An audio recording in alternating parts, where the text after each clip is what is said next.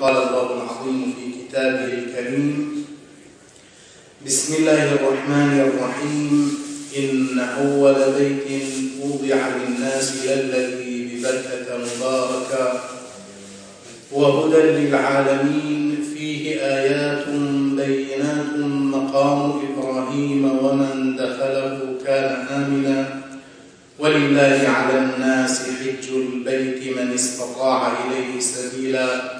ومن كفر فإن الله غني عن العالمين. آمنا بالله. صدق الله العلي العظيم. يتبوأ الحج مكانة مرموقة وعالية في شتى مناحي وأبعاد الإسلام الحنيف.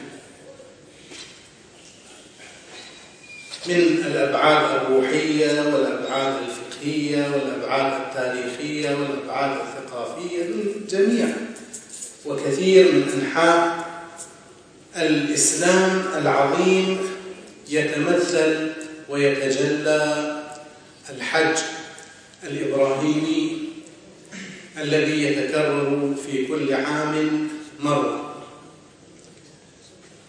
وحينما نأتي إلى روايات أهل البيت أيضا نجد أن الحج فيه هذه الصفة فإنه خامس خمسة.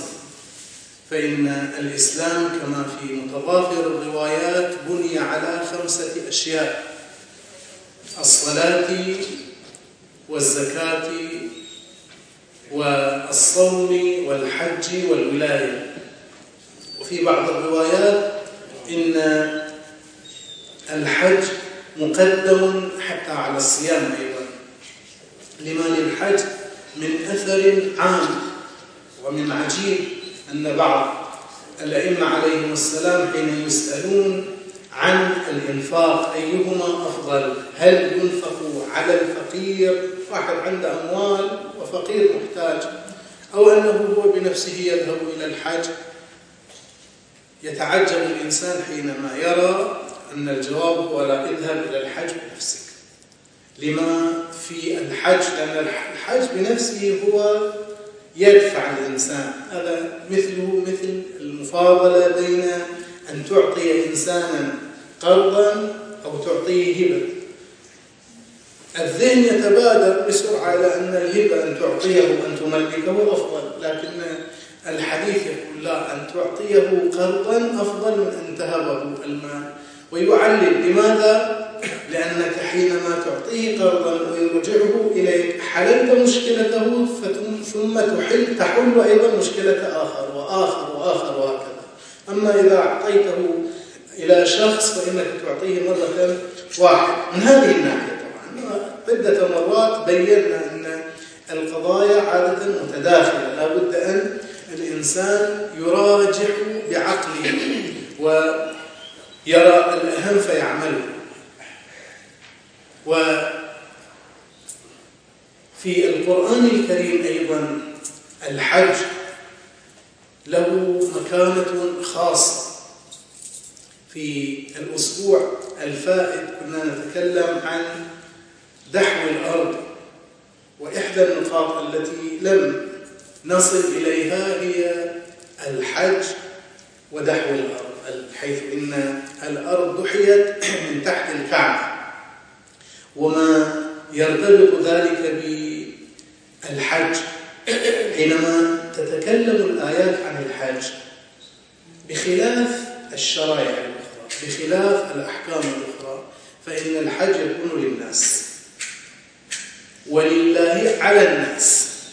ولله على الناس. أو في هذه الآية الأولى هدى للعالمين. هدى للعالمين. أو مثلا في آية ثالثة عن إبراهيم عليه السلام وأذن في الناس بالحج بينما حينما يأتي الكلام مثلا عن الصيام عن الصلاة يا أيها الذين آمنوا إذا قمتم إلى الصلاة. أو يا أيها الذين آمنوا كتب عليكم الصيام كما كتب على الذين من قبلكم. لكن الحج بالذات على الناس. وسوف نأتي إن شاء الله في هاتين الآيتين على ألفاظهما ونصل إلى هذا المطلب إن أول بيت وضع للناس للذي ببكة مباركا أول بيت وضع للناس هو الكعبة البيت الحرام. لكن ما هو المقصود من كون أول بيت أو أول بيت وضع للناس هو هذا البيت. هل المقصود هو من الناس هنا يعني البشر أولاد آدم؟ هل المقصود هو المؤمنين؟ لأنه هو أفيض من حيث أفاض الناس. أفيض من حيث أفاض الناس أحد التفاسير يعني من حيث أفاض المسلمون الناس وين يفيضون؟ أو من حيث أفاض رسول الله كما ذكرنا من قبل بعض الآيات يلفظ لفظ عفوا لفظ جمع الناس. الذين قال لهم الناس إن الناس قد جمعوا لكم هو الذي قال واحد. يقولون لئن رجعنا إلى المدينة والذي قال واحد. فأفيض من حيث أفاض الناس يعني شخص واحد أيضا وهو رسول الله. أو طبعا لها تفاسير أخرى فهذه إن أول بيت وضع للناس. ما هو المقصود من الناس؟ هل المقصود هو البشر؟ وبالتالي يكون هذا البيت العتيق. لذلك أيضا سمي البيت العتيق. وضع من أول ما كان هناك إنسان يعني آدم عليه السلام. وهذا الذي عليه بعض الروايات من الذي بنى البيت؟ البعض يقول أو يرى بأن إبراهيم عليه السلام هو الذي بنى البيت الحرام. ولكن الآيات تظهر أن إبراهيم جاء إلى البيت وهو قواعد وإذ يرفع إبراهيم البيت القواعد من البيت القواعد.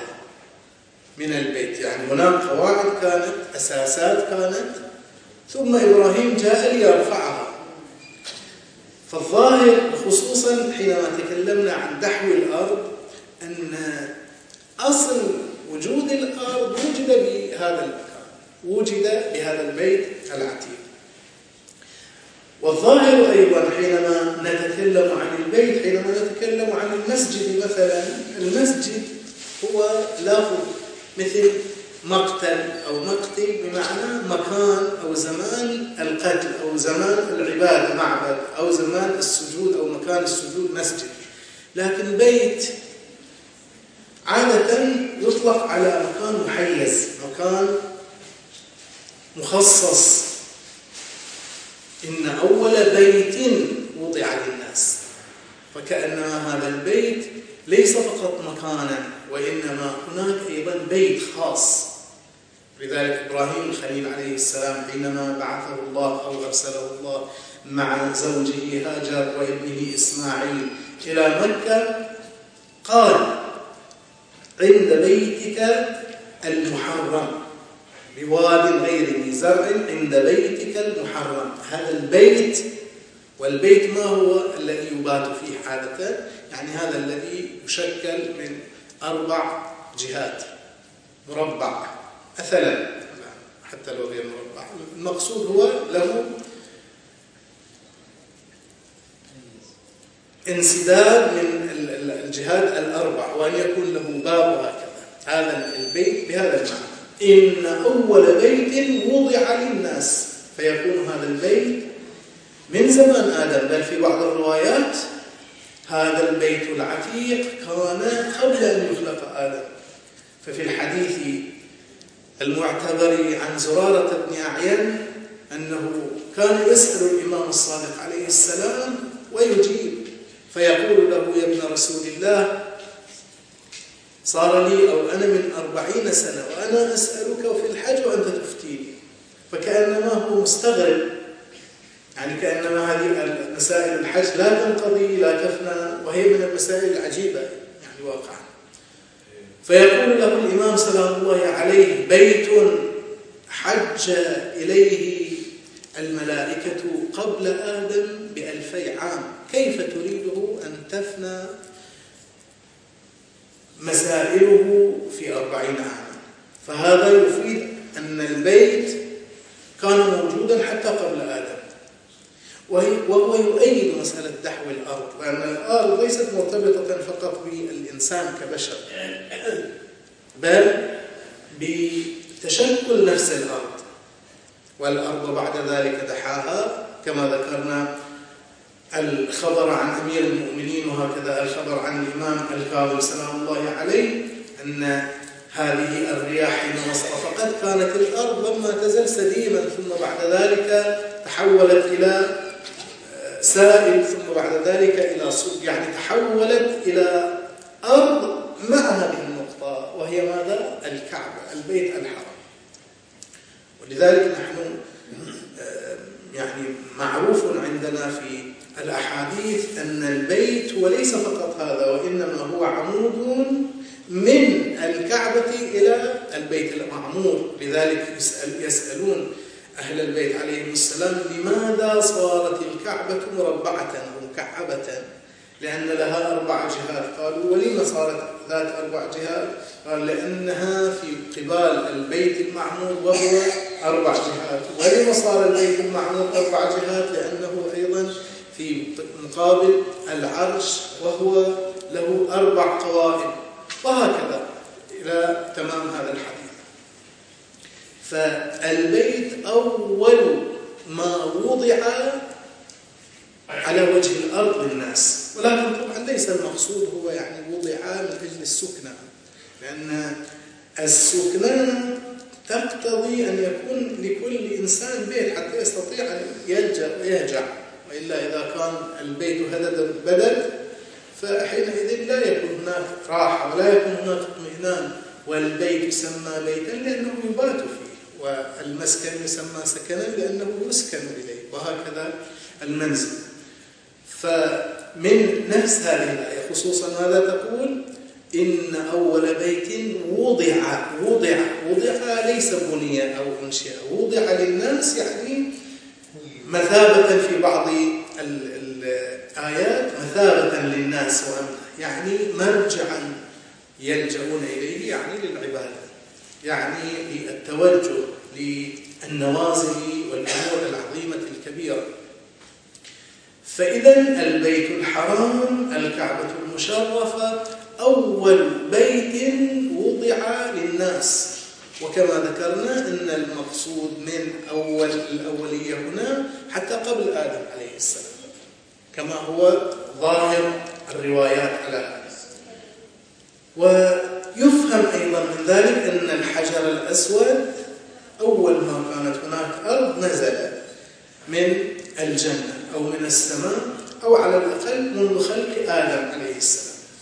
فهي هذه لا تتحرك لا تتزحزح إلا في بعض الأعصار مثل القرامطة الذين اغتصبوا البيت الحرام وأخذوا الحجر الأسود ومنعوا الناس عن الحج أخذوها إلى للأسف.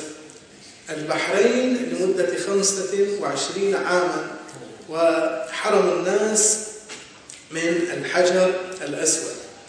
وهذا الحجر في الروايات أنه ملك من الملائكة وفي بعضها أنه حجر من الجنة وكان أبيض ناصع البياض ولكنه اسود بسبب ذنوب ومعاصي الناس.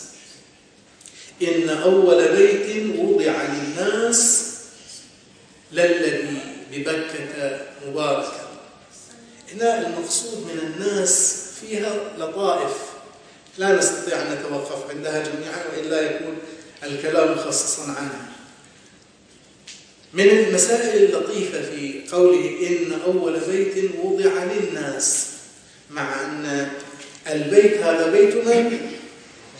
بيت الله سبحانه. فبيت الله الذي هو أول بيت وضع على وجه البسيطة على وجه هذه الأرض وضع للناس يعني من أجل الناس. يوضح هذا كلام الإمام الباقر عليه السلام حينما ينظر إلى الكعبة المشرفة ويقول ما أعزك وأعظمك. بعد ذلك يقول ولكن المؤمن أعز على الله منك روح الدين تتمثل في هذا المعنى. يعني الإسلام والدين كله وجد من أجل الإنسان والعجيب هنا لم يقل المؤمن. ليس إن أول بيت وضع للمؤمن أو للمؤمنين وإنما إن, إن أول بيت وضع للناس للناس.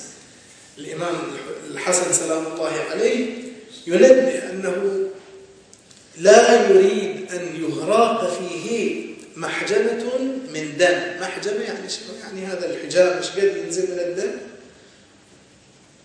يبين هذا مقدار ما عليه بعض التوجهات من التطرف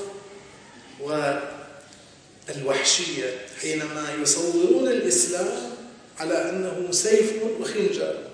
أنت بس تعال واسفك الدماء للأسف الشديد اليوم حينما نسمع بعض البلدان ما نشوف يعني في بعض البلدان غير الإسلامية هذه الأمور إما معدومة أو قليلة جدا.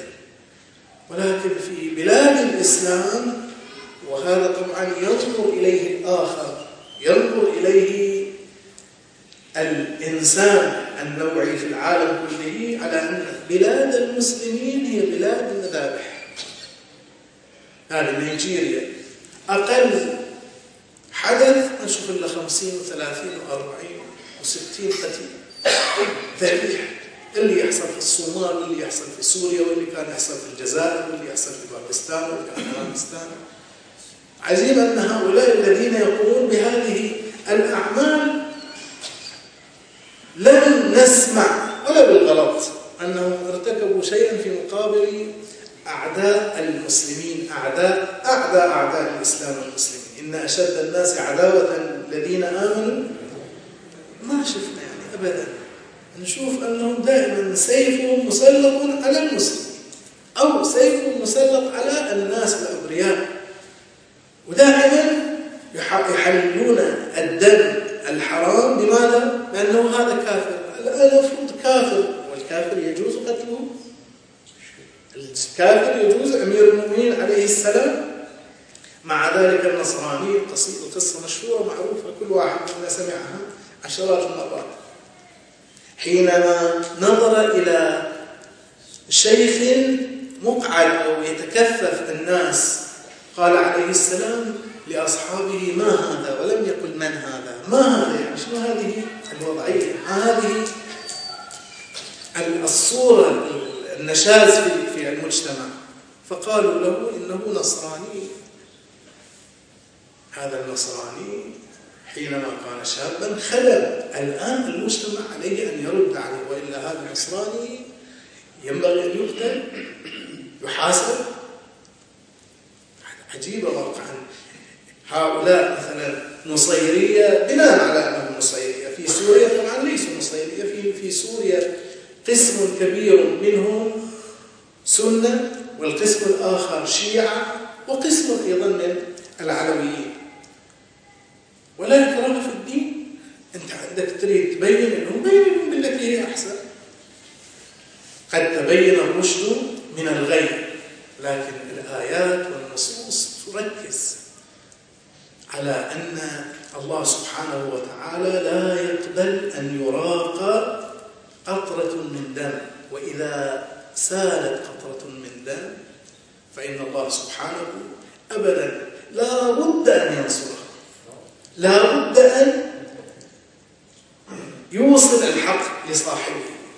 حتى لو هذا صاحب الحق هو تغافل عنه. نسيه فإن الدم قمين وحقيق بأن يحقق الله سبحانه وتعالى العدالة فيه. إن أول بيت وضع للناس للذي ببكة مباركا أيضا فائدة أخرى وننتقل إلى ما بعدها وهي تبين هذه الحقيقة الساطعة التي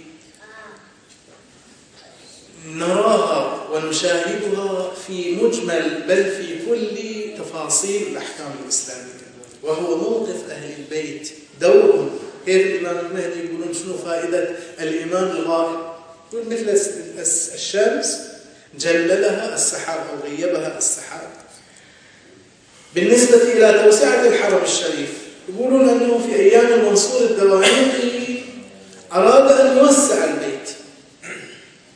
فاحتار. ليش؟ لأنه الناس كانوا يسكنون بمحاذاة الحرم بجوار الحرم الشريف. فماذا يفعل؟ يزيلهم من أماكنهم قال لهم اعترضوا. شوف هذه القضايا يركزون عليها الدماء تسال ما في مشكلة لكن أي بسرة من من نخلة تنزل يروح يستحل منها. لكن حامل يبقرون بطنها إنسان يوصلونه بتعبير الضحاك يقول إحنا نوصلك إلى الآخرة. فإن كنت كافرا إحنا كفيناك نروح نوديك النار. وإن كنت مؤمنا استعجلناك إلى الجنة. الحاصل أن المنصور الدوانيقي أراد أن يوسع الحرم. احتار فلم يستطع أن يصل إلى نتيجة. أوصل الأمر إلى الإمام الصادق سلام الله عليه. شوف دائما أهل البيت حلالوا مشاكل. أوصل الأمر إلى أهل البيت وحتى الواحد هم يطمئن إلى أنه أحيانا التوسعات اللي ممكن تصير. أيضا ترجع بالمآل يقول شنو؟ شرقوا أو غربوا فلن تجدوا إلا ما صدر عنا. رجع إلى الإمام الصادق سلام الله عليه قال لما الحيرة والقرآن معك؟ قال كيف؟ قال إن الله سبحانه يقول إن أول بيت وضع للناس للذي ببكة الكلام أن هؤلاء جاءوا على بيت الله الحرام. مثل من باب المماثلة والمشابهة وليس المطابقة في بعض الأماكن وقف فواحد يجي يسكن فيها. هي وقف ما يخالف أبحنا لك أن تسكن فيها. لكن هذه الأرض أرض وقف. يلو باكر قالوا إحنا نحتاجها للوقف ما تقول هذا بيتي ولا هذا ما يمكن أن يتملك لماذا؟ لأنه حرم لأنه ماذا؟ بيت الله الذي وضعه أول ما وضع البيوت للناس. فإن أول بيت وضع للناس الذي بمكة. فالقرآن يقول هو بيت قبل أن يسكنه الناس. مثل هذه القضية حدثت للمهدي بن المنصور أيضا. حاول أو أراد أن يوسع البيت. فسأل الشرقي والغربي والعامي والشامي فلم يصل إلى نتيجة. كل واحد يقول له شيء. في توسعة الحرم اللي تابع شوف أن هذه القضية أيضا تتوضح. اعترضوا اعتراضا شنيعا. لحد الآن لا يقبلون أن يعني يطوفوا بين الصفا والمروة في التوسعة. فعلي بن يقطين أشار عليه قال له اسأل أو ارجع إلى الإمام موسى بن جعفر الكاظم صلوات الله وسلامه عليه. فحين سأله الإمام أيضا أجابه بهذا الجواب قال قل له يعني لهؤلاء السائلين إن كنتم أنتم الذين نزلتم على الكعبة فالكعبة أولى بفنائها. وإن كانت الكعبة هي التي نزلت عليكم فأنتم أولى بأفنيتكم. واضح. لذلك تنازلوا بعد الواحد لما يبينون له انه ترى أنت اللي قاعد فيه مسجد خلاص هو يتنازل. لكن لما تجي انت من البدايه ما تدري. تقول له روح باع نريد نوسع نريد نوسع يقول لا أنا ما اسمح هذا بيتي فلذلك طبعا لجأوا إلى الإمام. بيوتنا إحنا عيشتنا فيها شلون؟ فكتب إلى المهدي العباسي أن يرضخ لهم بعض الأموال فأرضخ لهم فأرضاهم. أعطاهم أموال عوضهم عن هذه المساكن التي أزيلت. ولكن ماذا؟ هناك خصوصية لأهل البيت. هذا واحد يقيس يجي في باله أنه إذا لا ليش؟ وفي بيوت أذن الله أن ترفع ويذكر فيها اسمه هؤلاء أهل البيت صلوات الله وسلامه عليهم لا يقاس بهم أحد ولا يقاس ببيوتهم بيوت. البيت الذي سكن فيه رسول الله وسكن فيه أمير المؤمنين عليه السلام سدت جميع الأبواب إلا باب هذا الباب هو يدخل ويخرج في المسجد. المسجد وبيوتهم ولذلك نحن الآن حينما نذهب إلى حرم أهل البيت عليهم السلام حكمها حكم المسجد. الواحد إذا كان جنوبا لا يستطيع أن يدخل فيها يبقى فيها يمكث فيها. لماذا؟ لأن حكمها حكم المسجد. أهل البيت إذا كان هذا مكان ولادة النبي أو ولادة الزهراء إحنا نزيله ونخلي مكان مراحيض أو دورات مياه. للأسف الشديد هذا لا يمكن أن يقبل. وهكذا الذي حصل في البقيع فإنه جريمة كبرى. لابد أن الواحد قد اللي يقدر يحاول أن يكتب يحاول أن يوعز إلى ما عنده من وسائل إعلامية أن يوصل هذه الظلام لأن هذه حكمها حكم المساجد. لا يمكن أن واحد يشيل حتى حجر. تعرفون حكم المسجد. الآن هذا المسجد لو كان فيه حجر واحد مرات حجر مال الوساخ مرات لا حجر المسجد. أطلع ما يجوز أطلع هذه الحجر؟ ما يجوز أطلع هذه الحجر من المسجد. فكيف أنا أهدم وأشيل وأبيد؟ هذا ما ما يجوز لا يمكن. إن أول بيت وضع للناس للذي ببكة مباركة. ما هو المقصود من بكة بكة يبك لها معاني متعددة والظاهر أنها جميعا ترجع إلى معنى واحد. البك أحد معانيه هو الازدحام. والبك هو المكان النازل الذي يكون مستجمع فكأنما ترجع أيضا إلى الازدحام الذي يأتي إليه المسيل. والبك أيضا هو الأعناق فكأنه الكل مغرور وكل متكبر هناك يخضع ويذل ولكن هو حالة التراكم والتحاطم التي تحصل في مسألة البك هي أيضا شكل من أشكال الازدحام فهذا المعنى أيضا يرجع إليه. وأحد معاني البك حسب ما ذكروا وهذا المعنى ليس ببعيد أيضا هو القلب. هو مكة ولكن واحد إذا مزكوم يقول مكة شلون يقولها؟ يقولها بكة هذا الشيء يسمونه وضع استعمالي يقولون في اللغة هناك طريقتان لنخلي الكلمة. شلون هذه الكلمات تجي؟ يقولون مرة نتفق نحن نقول إحنا نضع هذه الكلمة لهذا المعنى. ومرة لا. هناك الناس تستخدم كلمة تستخدمها مثل هاي كلمة سير. ماخذين الإنجليزية تتدخل شوي شوي تتحرك تنحت تتعدل إلى أن تصير عند العرب بلفظ معين مثل إحنا ما نقول فنش مثلا. هذه فنش الآن ما هو مقبولة. ولكن لو تصورنا هذه لأن اللغة العربية لها ضوابط خاصة هذه ثبتتها. لكن لو كان قبل ألف سنة لا هذه الكلمات تدخل وبعد ذلك تدخل المعاجم. كثير من الكلمات بهذه الصورة. حتى في القرآن الكريم الفردوس جاية من التي معنى الجنة يعني جاية من وين؟ من اللغة اليونانية. كثير جهنم أيضا وهكذا. كثير من الألفاظ التي جاءت من اللغات الأخرى. على تفصيل موجود. فبعض الألفاظ بكثرة الاستعمال استخدمت. وهذا موجود في القلب.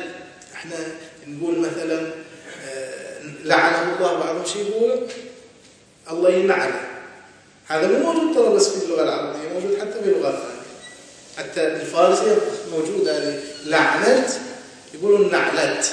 أي من كثرة قرب النون ويا العين كثرة الاستخدام يقلبون هذه مكان هذه. فهذا موجود في اللغة. أحيانا القلب القفل يقولون قلف ويقولون جبذ وجذب يقول ذبحه دست. في القطيف يقولون ذحبوه ذحبوه دست. أي فشدغ وفشغل هذه كثير من الألفاظ بهذه الصورة. بعضهم ممكن إحنا نضحك عليه لأننا ما متعودين عليه. مثل يقول يتصنت. يتصنت هي المفروض شنو؟ يتنصت. وهذه من من القلب موجود في اللغة العربية بكثرة. فبكة ومكة لا يبعد أن يكون من هذا الباب. لذلك ورد عنهم أن مكة هي بكة ولكن ماذا؟ بسبب القرب بين الباء والميم. عادة آه، تقلب الباء إلى الميم. لذلك يقولون إسماعيل وإبراهيم. في اللغة لو واحد قال إسماعيل وإبراهيم أيضا صحيح. أو الراتب والراتب أو لازب ولازم أيضا كله ليش يقولون واحد قريب من الثاني؟ فمن كثرة الاستعمال واحد سامع اللفظة من بعيد يسمعها كأن هذا اللفظ يستخدم على أي حال. وورد عن الإمام الصادق سلام الله عليه قوله إن بكة هو موضع البيت يعني الكعبة ومكة هي القرية. هذه معاني على أي حال؟ هي مؤثرة ولكن في القرآن الكريم جاء اللفظان جاء لفظ بكة إن أول بيت وضع للناس إلى الذي ببكة مباركا وفي لفظ آخر ببطن مكة يعني مكة أيضا ذكرت في القرآن الكريم. إن أول بيت وضع للناس إلى الذي ببكة مباركا والبركة واضحة. ربما يندر أن توجد أو يوجد مثل مكة أرض قاحلة موحلة بعيدة كل البعد عن الماء بعيدة كل البعد عن الزراعة. لكن الله سبحانه وتعالى بسبب دعاء إبراهيم الخليل سلام الله عليه نبعت زمزم وهي من ذلك اليوم. إلى هذا اليوم وفيه شفاء وماء زمزم شفاء أو دواء لما شرب له. ولا تنتهي حتى كثير من الشركات المتخصصة أرادوا أن يشوفوا أن أن يروا آه، مقدار الضغط في هذه العين. فأخذوا يشفطون يشفطون هذا الماء فكلما زاد شفطهم زاد الدفع فيها. من العجائب هذه لذلك بعد ذلك نأتي فيه آيات بينات. نعم.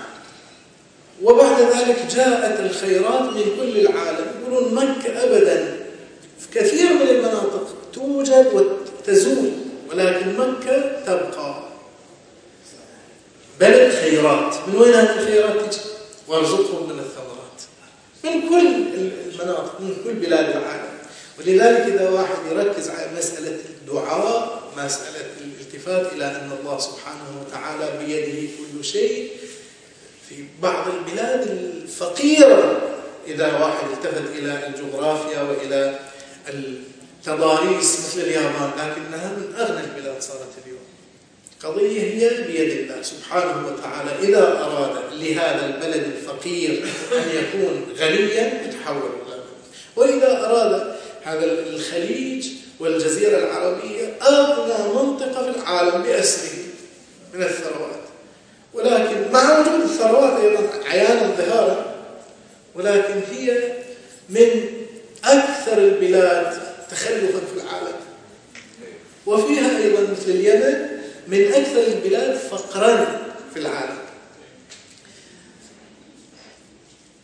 إن أول بيت وضع للناس للذي ببكة مباركا وهدى للعالمين. وهذا أيضا إشارة شوف هدى للعالمين مو هدى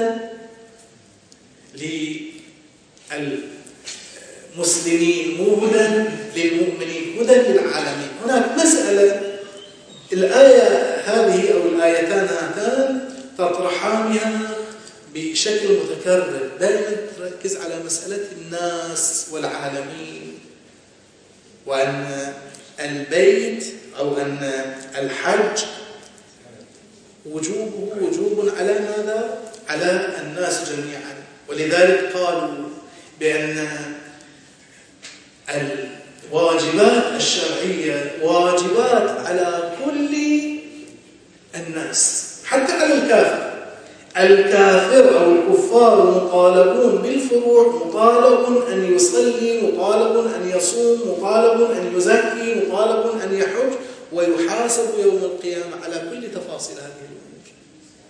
لكن لو أتى بها لا يقبل.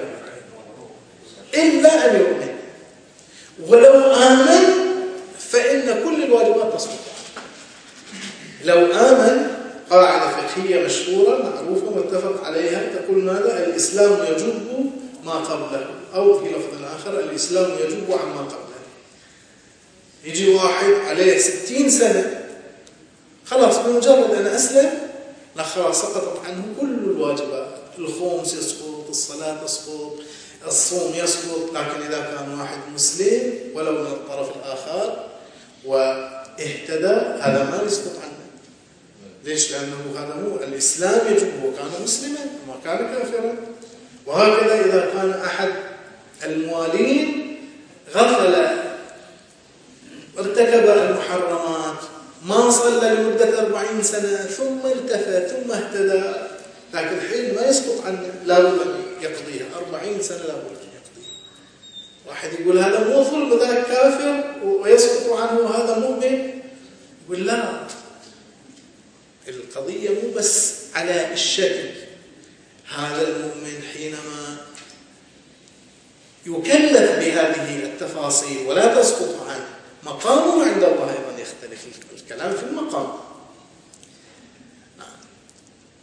هدى للعالمين. فيه آيات بينات. مقام إبراهيم. هنا سؤال. الآية تقول فيه آيات بينات آيات بينات أقل شيء كم؟ آيات بينات. على الأقل ثلاث. لكن الآية تقول ماذا فيه آيات بينات مقام إبراهيم. فجعلت هذه الآيات آية واحدة. وأيضا آيات بينات يعني آيات واضحات. لذلك هنا المفسرون يتوقفون يقولون شلون يعني؟ آيات بينات. وشلون مقام إبراهيم وبينات. وين البينات؟ بينات يعني واضحات. لما تروح بعد الشيء البين بعد ما يحتاج دلالة مرات شيء موجود مثل الآن يقولون 49 على أربعة. الحين يحتاج واحد يفكر يطلع. هو إلها جواب ناس ممكن يعرفونه بسرعة بس يحتاج دلالة مرات لا. واحد زائد واحد. الكل يعرف بعد الاثنين نصف الأربعة. الكل يعرف. واضح أي هذه يسمونها بينة واضحة. آيات بينات هذه.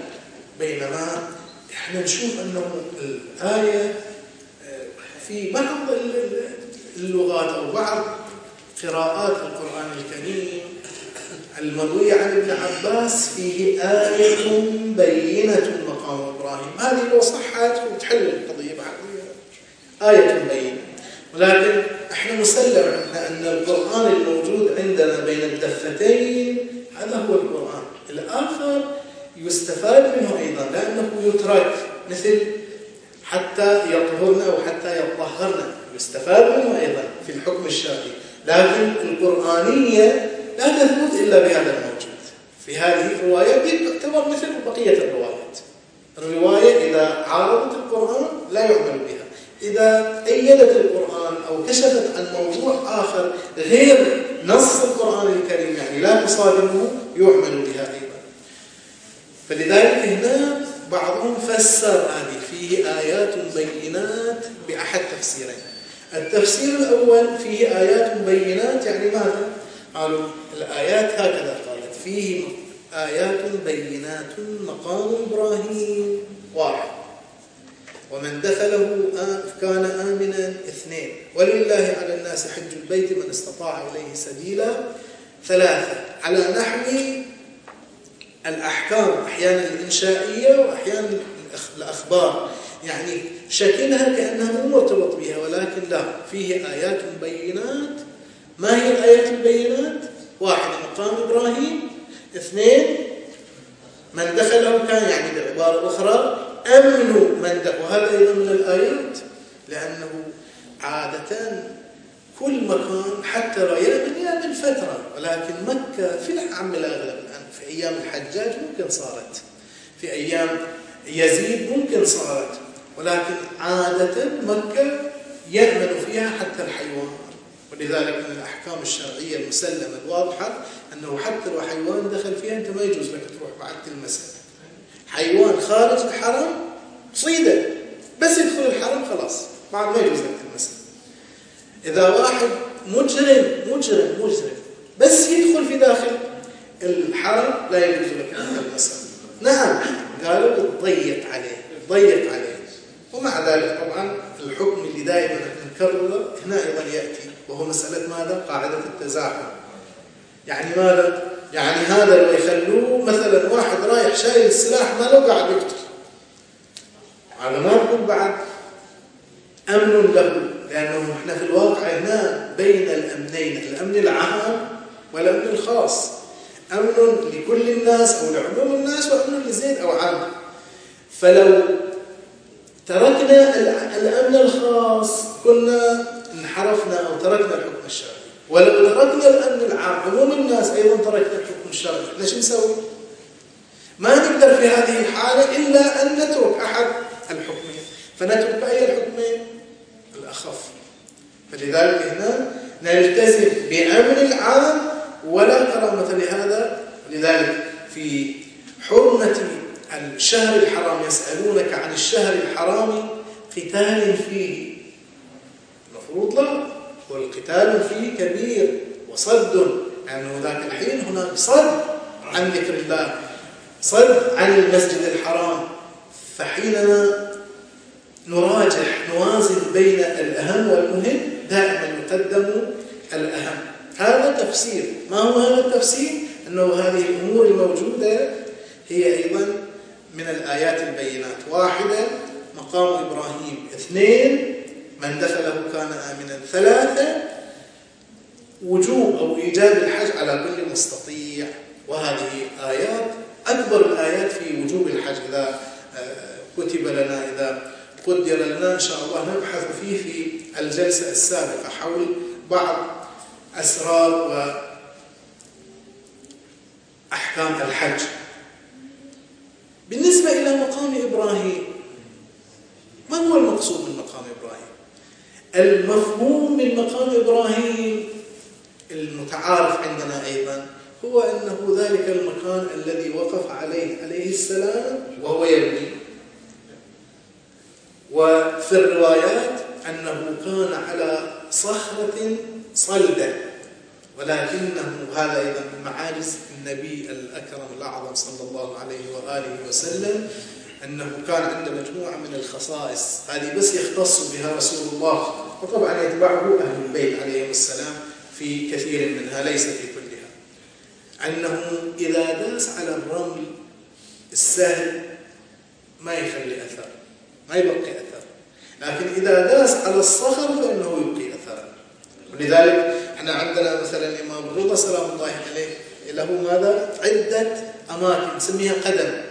رسول الله عنده في أماكن كثيرة في سوريا عنده في عسقلان عنده في الحجاز في عدة أماكن عنده في أماكن كثيرة. رسول الله من ما يروح؟ طبعا في الرمل عادة حتى لو يبقى أثر بعد عشر دقائق يختفي تسفو عليه الرياح ويروح. ولكن إذا كان على الصخر هذا يبقى. والعجيب أنه أحيانا يكون هذا الأثر على صخر أصم اللي إحنا نسميه بالمرمر أو الرخام اللي هذا يحتاج إلى آلة حادة و بقوة مثل الكهرباء لكي تحفر هذه الأماكن. كذلك الله سبحانه وتعالى فعل ذلك بالنسبة إلى إبراهيم كان يبني وشاء الله شاء الله أن يجعل هذا المكان وهذا المقام لنبيه إبراهيم وخليله الكريم فجعله آية بينة. وعجيب هذا اللفظ. إبراهيم عليه السلام مقامه يعني مدى رجله آيات بينات. ومن هو إبراهيم بالنسبة إلى رسول الله؟ ومن هو إبراهيم بالنسبة إلى أمير المؤمنين عليه السلام وصي رسول الله. وهكذا أهل البيت عليهم السلام.